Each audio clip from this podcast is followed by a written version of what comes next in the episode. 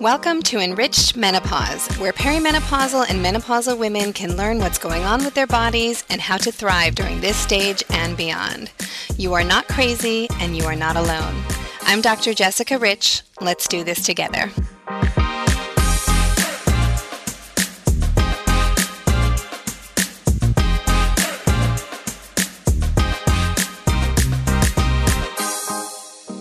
Hello and welcome back to Enriched Menopause. I have a really exciting guest with me today, Doctor Dana Gibbs. She is an E N T and allergy specialist by training, but has led onto a little bit of a different pathway to focus on integrative medicine and particularly thyroid disease. So today we're going to talk a lot about how thyroid disease interacts with perimenopause and menopause. Welcome, Dana. Hi, thank you very much. I'm excited to be here. I'm so happy to have you because this is something that comes up so often with my patients and family members. But first, just tell us a little bit about your background and how you became to be uh, an, an ear, nose, and throat doctor, and then how you sort of transitioned into thyroid care. I have been out of residency since nineteen ninety-nine. And when I started into E N T, I very quickly realized, hey, you know what, I'm going to have to learn about allergy and start adding that to my practice. So I was going to allergy conferences, and this one particular one that I went to kind of had an integrative bent. And after I had heard all the lectures like two years in a row and they weren't any different, then I went into a different arm of the lecture hall and sat down, and the fellow was lecturing about thyroid. And by the end of the lecture, I had to pick my jaw up off the floor because what he was describing was me in a nutshell. As far as I was cold all the time, I was tired all the time. I never got enough, you know, I never felt like I got enough sleep, you know, just all kind of things, you know, and my impression from what I had learned about thyroid, because E N T does do thyroid surgery. I mean, that's a big part of what we do. We look for thyroid nodules, and we want, you know, worry about thyroid cancer and compressive goiters and things like that. So we take those out. That's part of what E N T does. But the impression that I had coming out of residency was that people with low thyroid were o- overweight. And I was never overweight. I was always skinny. And so I was like, I couldn't possibly have thyroid. And I had had my thyroid checked a couple of times, you know, many times actually. And had never tested positive from the, um, you know, the standard point of view. But I was blown away by this lecture, and I went to my doctor and I said, I'd really, really like to try this treatment that he recommended. And it was like a miracle for me. And so I wanted to know more. I wanted to know why, of course.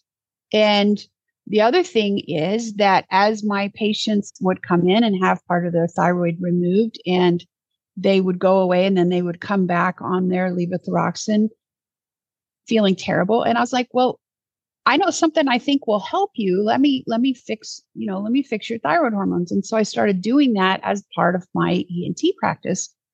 And the more I did it, the more I wanted to know. And I finally found a mentor who could explain to me why just taking levothyroxine didn't seem to help a lot of people, and why there are plenty of people out there whose T S H seems fine, but still have all those symptoms. And so that's that's where it started for me. It's funny. This is a funny little story. It really hit home one, for me one day, because I had a patient come in um, to get evaluated for their sinuses, and her scan was bad and she really needed surgery. And I was like, you know, but listening to your history, sounds like you might also have some thyroid issues. And so I checked her and I started on thyroid medicine. And then I didn't hear from her for a while. And I'm like, what is going on? She she ghosted me, blah, blah. But then six months later, she showed back up. And I'm like, oh, so you're ready to schedule your sinus surgery? She's like, no, no, no, that's all fine. I just want those thyroid medicine. I want more of that thyroid medicine. And I was like, what are you talking about? So that really kind of brought home to me the power of what your thyroid can do or not do for you if it's not functioning properly. So that's kind of where it started for me. That's so interesting. And I think that happens for so many of us, that it's our own personal journeys, or maybe the journey of somebody who's very close to us, that kind of leads us to dig a little deeper into these issues. Absolutely. And while, of course, like conventional medicine has a long track record and a lot of research and data behind it and helps a lot of people, it's not always the perfect fit for everybody. It doesn't always, you know, one size fits all sort of thyroid problem. And even, you know, as a medical doctor who has been taught this all, you know, throughout your training, it was hard to recognize those symptoms in yourself until you had that like little piece to put together. Yeah, it was, you know, it was your very typical light bulb moment for me. It was like, whoa, I'm mm-hmm. not just lazy. Look at this. I have a reason why I'm so tired all the time. So tell yeah. us a little bit about what kinds of symptoms somebody might be experiencing that might make them think there's an issue with their thyroid. So there's there's typical symptoms, and then there are less typical symptoms. And, you know, the typical ones that people always think of are I'm overweight, I'm tired all the time, but there's so much more to it than that. It's like, okay, so you, when somebody sits down in front of me and I look at them and they say, yeah, I've been, I've, my hair's been falling out in clumps. Or if I look at them and you, their hair is thin on the top of their head to the point where you can see the dome of their scalp, I immediately think of thyroid and I start looking deeper. And then there's this phenomenon where people will lose the outer half of their eyebrows. And that's also really, really almost nothing else that I know does that particular thing. So it's like, wow, that's really weird. And then people talk about pale, pasty, you know, so your skin will ne- not necessarily have a pink glow to it. It'll be more pale, washed out looking. Another one would be nails that are brittle, that are thin, that break easily. And then itchy, dry skin. That's a really common thing that people will say that they have, you know, not something I can look at somebody and see, but even to the point of I've seen people, and it's not that uncommon actually, who will say, oh yeah, I take Zyrtec every day because I have hives if I don't. And I'm like, bing, bing, bing, bing, bing, that's thyroid.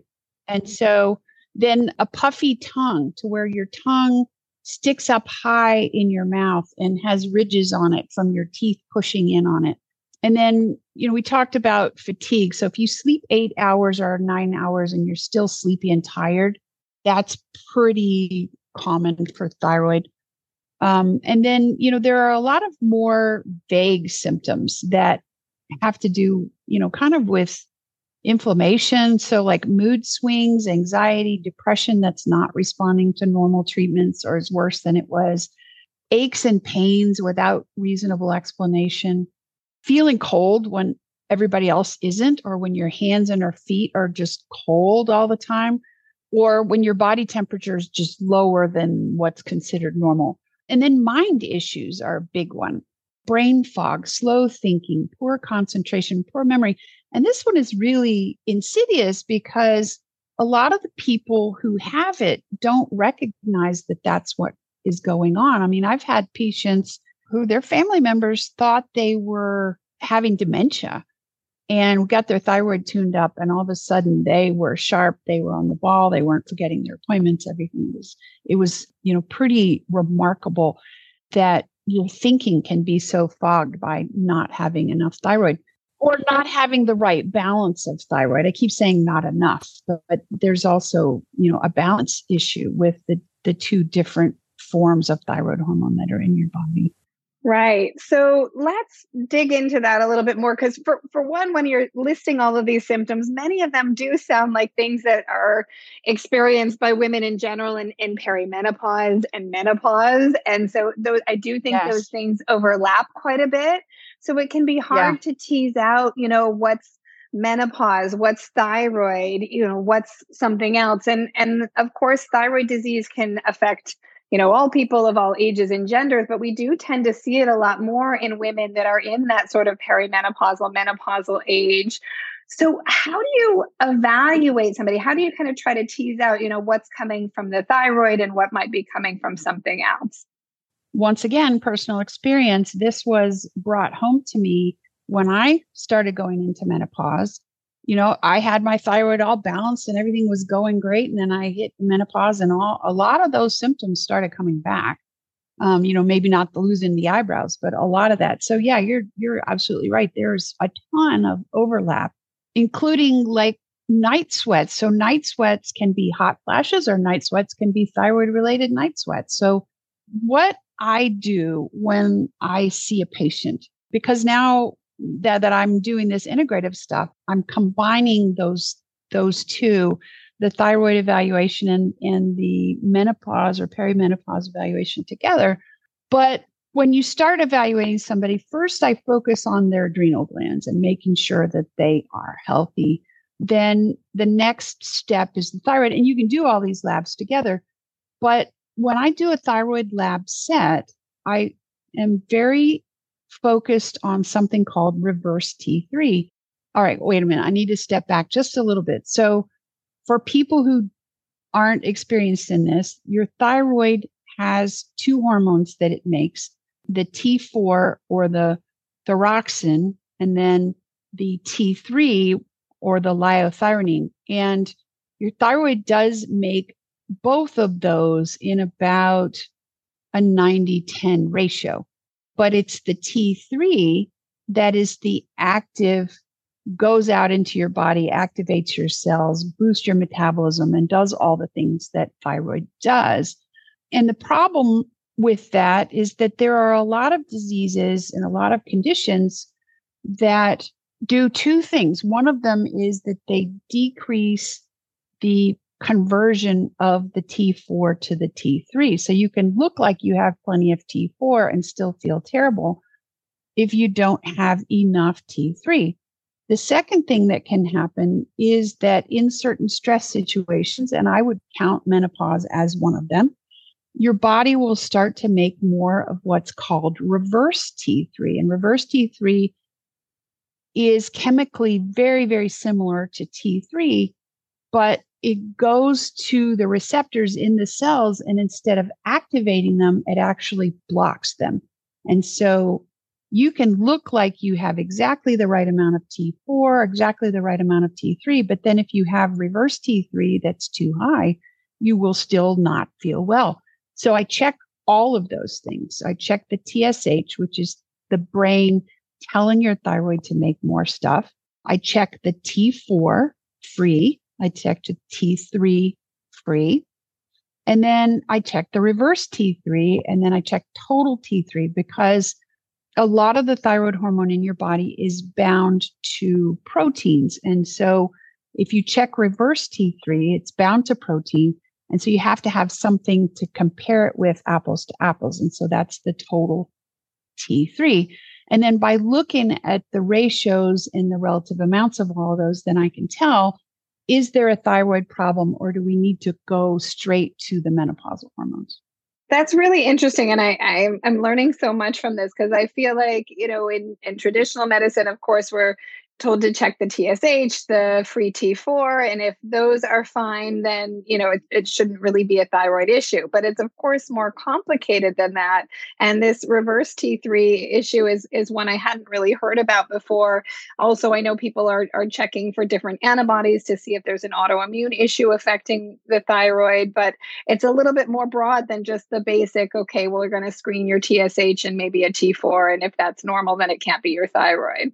Yeah, I see that all the time. And, you know, a lot of my promotional efforts when I'm promoting my medical practice are, I see patients who have tried T four and it didn't help them feel better. Or I see patients who have all these symptoms, but your doctor told you your blood work was normal.